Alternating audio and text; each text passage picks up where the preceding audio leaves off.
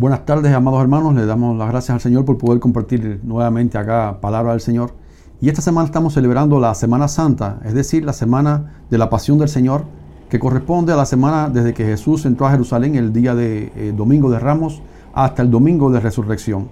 Esta celebración es una celebración internacional y en esta semana nosotros queremos compartir un sermón titulado Las 7 Palabras, un sermón famoso internacionalmente también, desde el año 1660, que se pronunció por primera vez por un sacerdote jesuita llamado Francisco del Castillo en la ciudad de Lima, y después llegó a diferentes lugares de Lima, después llegó a Europa, y se ha convertido en una tradición que en muchos lugares, como por ejemplo la ciudad de Valladolid, en España, se hace una celebración bien grande ese domingo, ese viernes de Santo, y se predica ese sermón. El sermón está basado en las últimas 7 palabras expresadas por el Señor desde la cruz, y tiene un valor espiritual, porque fueron esas palabras que Él dijo para nosotros, y creo que tiene un significado actual. Por eso queremos compartir este sermón.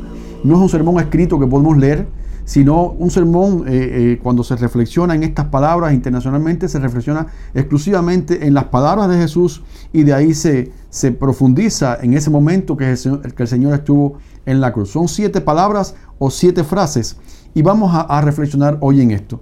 La primera palabra es una palabra de misericordia, donde el Señor dice: Padre, perdónalos porque no saben lo que hacen. Está en Lucas capítulo 23, versículo 34.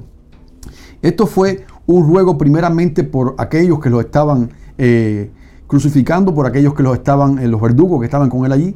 Pero entiéndase que este ruego, estas palabras, fueron dadas a Judas, que lo había traicionado, fueron dadas a los judíos, que le habían encarcelado, fueron dadas a aquellos que le habían enjuiciado injustamente, fueron dadas a Herodes, fueron dadas a Pilatos, fueron dadas a los romanos, y fueron dadas a aquellos que estaban frente a la cruz, que estaban disfrutando del espectáculo de la crucifixión, y ellos no entendían en ese momento quién estaba frente a ellos, a quién estaban crucificando en ese momento, quién era aquel que tanto habían esperado, el Mesías de Israel, que desde el tiempo del Antiguo Testamento estaba siendo profetizado y que ahora estaba entre ellos. De hecho, Jesús dijo: no conociste el tiempo de tu visitación. Le dice a Israel, allá en Jerusalén, cuando va a entrar a la ciudad de Jerusalén, el Domingo de Ramos. Esa fue una de sus expresiones: no conociste el tiempo de tu visitación. Y ellos estaban inconscientes de que estaban crucificando al dador de la vida, que estaban crucificando al creador y sustentador del universo, que estaban crucificando al Mesías prometido de Israel, que estaban crucificando al Salvador del mundo. O sea, por eso es que por la inconsciencia que ellos tenían, por la ignorancia que ellos tenían, es precisamente que les está diciendo a ellos que Padre, perdónalos porque no saben lo que hacen. Después los predicadores del libro de los Hechos les dicen que algunos por ignorancia habían hecho todo esto. Así que ahí podemos conectar aquellas palabras de Pedro y estas palabras que están acá, y cómo Jesús les está diciendo en esta hora al Padre: perdónalos porque no saben lo que hacen, porque estaban inconscientes de a quién estaban crucificando. Pero esas mismas palabras se están transfiriendo a nosotros hoy, a nuestro tiempo hoy, a nosotros como discípulos de él hoy, o a nosotros que en un momento también ignoramos el valor del sacrificio de Jesús en la cruz. Ellos estaban inconscientes, y nosotros por mucho tiempo hemos estado inconscientes de ese valor. Ahora, hay algo importante en esas palabras que dice: Padre, perdónalos porque no saben lo que hacen. Y es que esas palabras no quieren decir que estás perdonando a la raza humana y que toda la raza humana se va a salvar por misericordia y por la gracia de Dios. Esas palabras te están llevando a la predicación de casi todos los hombres del Nuevo Testamento, de todos los que predicaron allí en el libro de los Hechos, que había una frase que se repetía que decía: arrepentíos y convertíos. Y cuando estamos inconscientes de lo que Jesús hizo por nosotros hasta un día, pero ya nos volvemos conscientes, entonces la acción es arrepentíos y convertíos. ¿Cómo Dios contesta esta oración de Jesús? Esa oración de Jesús es contestada cuando muchos de los que estaban allí se convirtieron al Señor. Dice que en el libro de los Hechos, que aún muchos de los sacerdotes, y fueron de los que habían estado enjuiciando a Jesús, muchos de los sacerdotes obedecían a la fe. Esa frase fue contestada cuando el mundo gentil fue convertido al Señor. Esa frase fue contestada cuando muchos judíos se convirtieron al Señor.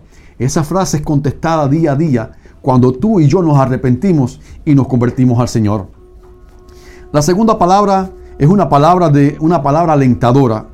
Dice, de cierto te digo que hoy estarás conmigo en el paraíso. Lucas capítulo 23, versículo 43. Y esta palabra fue dada a uno de los dos ladrones que fue crucificado con Jesús. Había uno a su derecha, otro a la izquierda, y uno de ellos le dijo al Señor Jesús, dice, si verdaderamente eres hijo de Dios, sálvate a ti mismo y sálvanos a nosotros. Pero uno de ellos hizo primeramente una confesión de pecado, un reconocimiento de que Jesús era santo y en tercer lugar una confesión de fe en Jesús. Miren la frase o lo que este hombre expone en Lucas capítulo 23 del versículo 41 al 42 dice, nosotros a la verdad justamente padecemos porque recibimos lo que merecían nuestros hechos, mas este ningún mal hizo y dijo a Jesús, acuérdate de mí cuando vengas en tu reino. Jesús no le dijo a este hombre, cuando venga en la resurrección de los muertos, cuando venga en el fin de los tiempos, Jesús le dijo a este hombre, hoy estarás conmigo en el paraíso. Observemos este hombre que era un malvado, que era un hombre que no se congregó, que era un hombre que no se bautizó, que era un hombre que no hizo buenas obras y el Señor le prometió, hoy estarás conmigo en el paraíso. Esta escena muestra tres de la sola fe que enseña las doctrinas o las tesis de la Reforma Protestante. De las cinco solas, hay tres que se manifiestan en este lugar. La sola fide o sola fe, y es que solamente por fe en Cristo tenemos salvación. Segundo, la sola gratia o sola gracia, y es solamente por la gracia de Dios tenemos salvación. Y tercero es solus Christus, y es solo en Cristo hay salvación. Esta escena del ladrón en la cruz nos está mostrando que la salvación no es por obras, que la salvación es exclusivamente por la fe en Jesucristo, por la gracia de Dios y por mirar a Jesús. En tercer lugar, la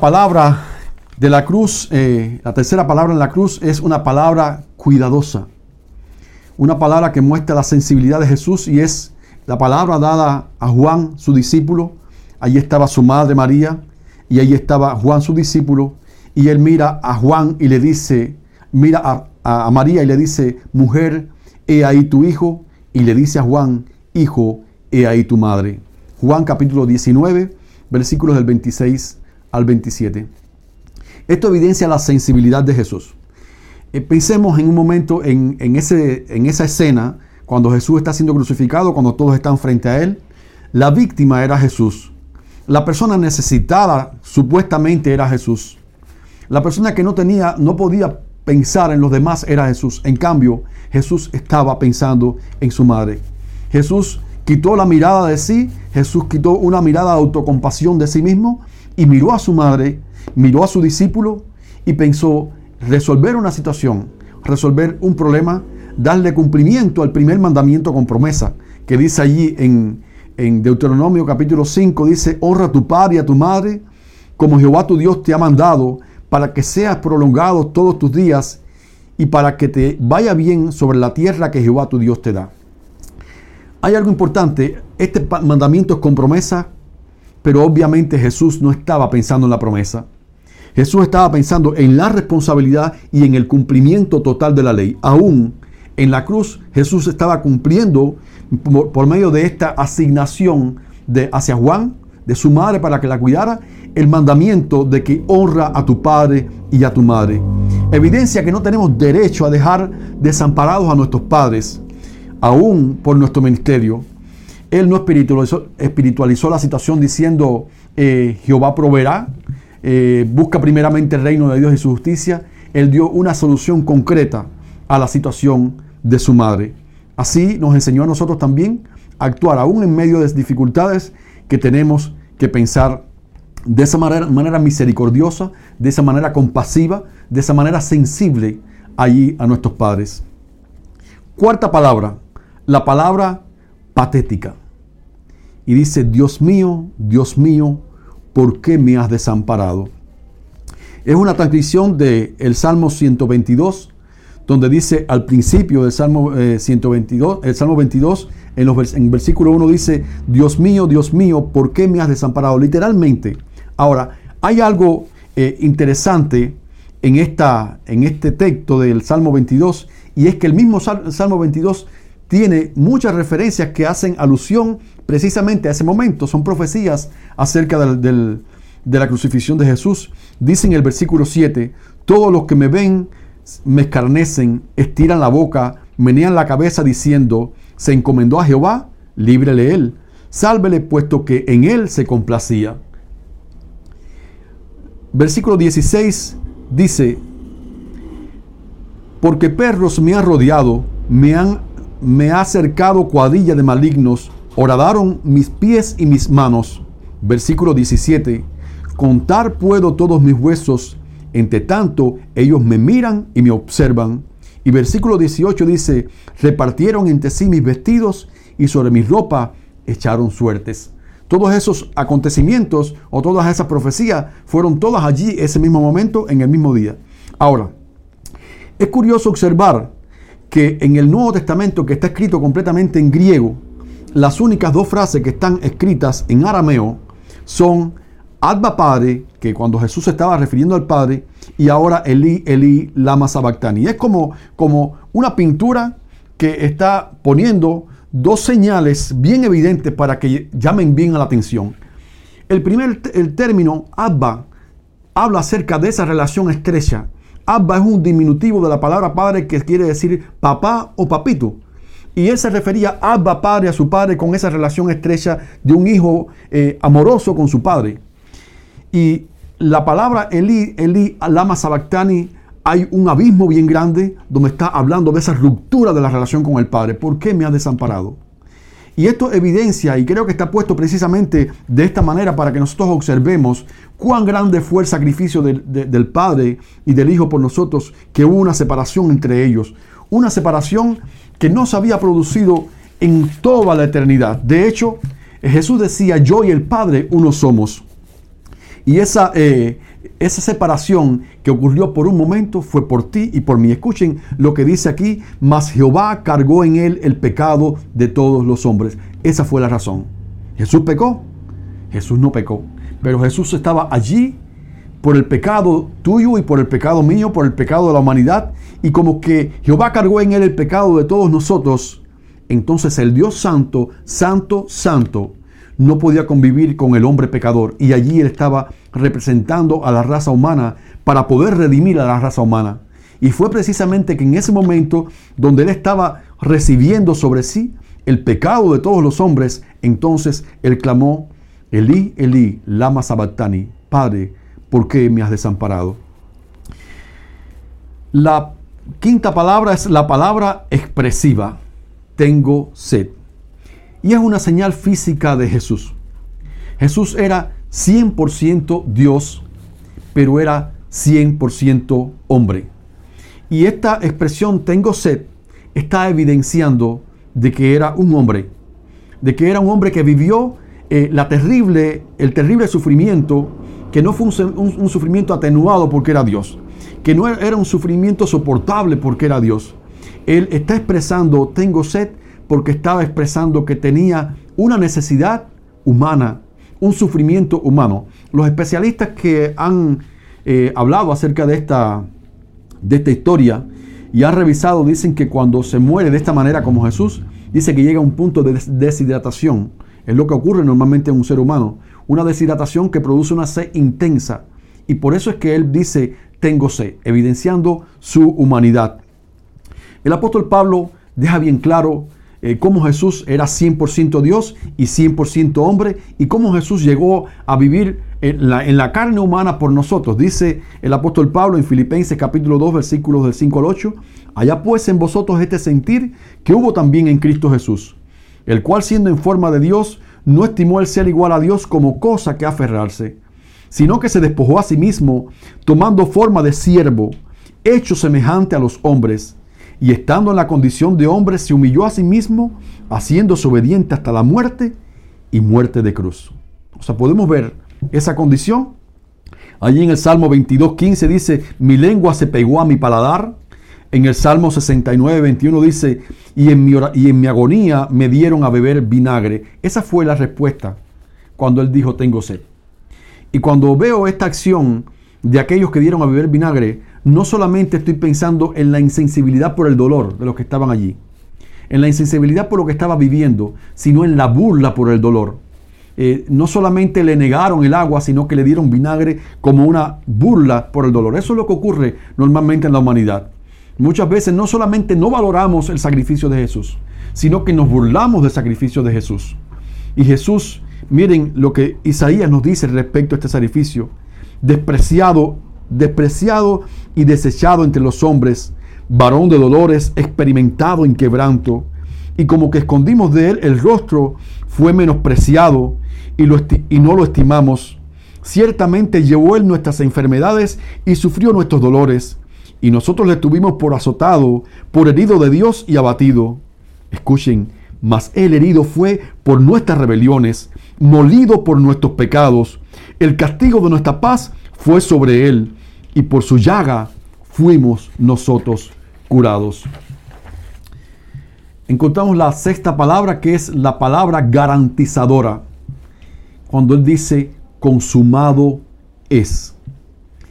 Para entender el significado de esta palabra consumado es, tenemos que referirnos al griego, al significado literal de esa palabra allí en griego, y es la palabra tetelestai, que es un término económico, un término de contabilidad, que significa pagado en su totalidad. Pagado en su totalidad. De manera que cuando Jesús estaba diciendo consumado es, él estaba diciendo ya pagué completamente la deuda del hombre. Ya redimí completamente al hombre. Ya compré la salvación del hombre. Es lo que estaba diciendo Jesús, consumado es. Esa fue su misión. Su misión era venir a morir por nosotros. Su misión era venir a pagar por nuestros pecados. Y él estaba diciendo consumado es. De manera que cuando él dijo esto, él dijo ya el 100% de la deuda humana, el 100% de la deuda del hombre en la eternidad está pagada totalmente. Colosenses capítulo 2 versículo 13 nos lo explica y dice, y a vosotros estando muertos en pecados y en la incircuncisión de vuestra carne, os dio vida juntamente con él, perdonándoos todos los pecados, anulando el acta de los decretos que había contra nosotros, que nos era contraria, quitándola de en medio y clavándola en la cruz, y despojando a los principados y a las potestades, los exhibió públicamente, triunfando sobre ellos en la cruz. Ese consumado es, era el triunfo de Jesús en la cruz, era el triunfo definitivo en la cruz. De manera que tiene dos significados. Consumado es significa que el plan de Dios para salvar a la humanidad ya fue realizado completamente. No hay nada más que hacer. Ya Jesús consumó totalmente el plan de Dios. Y consumado es significa que decir, consumado es decir que Jesús derrotó a Satanás y junto a él al imperio de la muerte, a las potestades. Están completamente destruidas, están completamente vencidas en la cruz. Finalmente, la palabra reveladora. Y es, Jesús dijo, Padre, en tus manos encomiendo mi espíritu. Esta frase revela la seguridad de Jesús y muestra la confianza en el Padre y su confianza en el paso siguiente. Fue la última palabra antes de él expirar, antes de él morir, y dijo, Padre, en tus manos encomiendo mi espíritu. Él mismo dijo, salí del Padre y he venido al mundo. Otra vez dejo el mundo y voy al Padre. Sabía de dónde había salido, dónde estaba y a dónde iba nuevamente. Jesús sabía que después de su muerte no era el fin. Jesús sabía el paso a la eternidad. Jesús sabía que después de la muerte tiene un encuentro con el Padre por la eternidad. Y Jesús encomendó precisamente su vida en ese momento al Padre, su espíritu al Padre. Encontramos allí en el libro de los Hechos también a Esteban cuando él encomienda su espíritu al Señor y está mostrando esa frase de confianza. que nos alienta a nosotros hoy y que nos está diciendo que también nosotros tengamos confianza. El Señor Jesús, para alentarnos a nosotros, nos dijo algo parecido y dice: no se turbe vuestro corazón, creed en Dios, creed también en mí. En la casa de mi Padre muchas moradas hay. Si así no fuera, yo os lo hubiera dicho. Voy pues a preparar lugar para vosotros. Y si me fuere y os preparara el lugar, vendré otra vez y os tomaré a mí mismo, para que donde yo estoy, vosotros también estéis. Y sabéis a dónde voy y sabéis el camino. Él estaba, cuando dijo: Padre, en tus manos encomiendo mi espíritu, estaba trazando el lugar a donde iba y el lugar a donde vamos todos aquellos que hemos creído en Jesús. Por eso podemos cantar como el himno, el viejo himno que dice: yo sé que un día el río cruzaré, con el dolor batallaré, y al ver la vida triunfando invicta, veré gloriosas luces y veré al Rey. El significado de estas 7 palabras no están en quien las pronunció por primera vez como sermón, sino en quien las pronunció por primera vez en el Calvario. No están en lo famosas que son internacionalmente las celebraciones con respecto a estas 7 palabras, sino en el valor que tienen para nuestra vida espiritual. Está en poder reflexionar en ellas, está en poder vivir por ellas, está en podernos alentarnos los unos a los otros en esas palabras que el Señor nos dio. Esas últimas palabras sobre la cruz, esas últimas palabras que son palabras necesarias para toda la humanidad, palabras de salvación, palabras de vida eterna, palabras de seguridad, palabras necesarias en estos tiempos. Iglesia, Dios te bendiga. Iglesia, confiemos en aquel que murió por nosotros en la cruz. Iglesia, valoremos el sacrificio de Jesús en la cruz. Iglesia, creamos en que ese sacrificio fue completamente y totalmente suficiente para redimirnos, para alcanzar nuestra salvación, y vivamos día a día de acuerdo a esas promesas. Dios te bendiga. Es viernes. Jesús está orando. Pedro está durmiendo. Judas lo está traicionando. Pero el domingo se está acercando. Es viernes. Pilato está luchando, el concilio está conspirando, la multitud lo está vilificando, pero ellos no tienen ni idea de que el domingo se está acercando. Es viernes. Los discípulos están huyendo como ovejas sin pastor. María está llorando, Pedro lo está negando, pero ellos no saben que el domingo se está acercando. Es viernes, los romanos golpean a mi Jesús. Lo visten con un manto de escarlata, lo coronan con espinas, pero ellos no saben que el domingo se acerca. Es viernes. Mira a Jesús caminando hacia el Calvario. Su sangre está goteando, su cuerpo está tambaleando y su espíritu está cargado. Pero ¿sabes qué? Es solo el viernes, el domingo está llegando. Es viernes, el mundo está ganando, la gente está pecando y el malvado está sonriendo. Es viernes, los soldados clavan a una cruz las manos y pies de mi Salvador.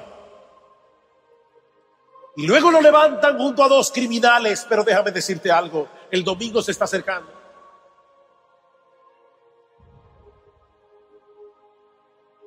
Es viernes, los discípulos están cuestionando qué ha sucedido con su rey. Los fariseos están celebrando que su intriga ha dado resultado. Pero ellos no saben que solo el viernes, el domingo se está acercando. Es viernes, él está colgado de una cruz, sintiéndose desamparado por su padre, abandonado y muriendo. ¿Acaso no puede nadie salvarlo?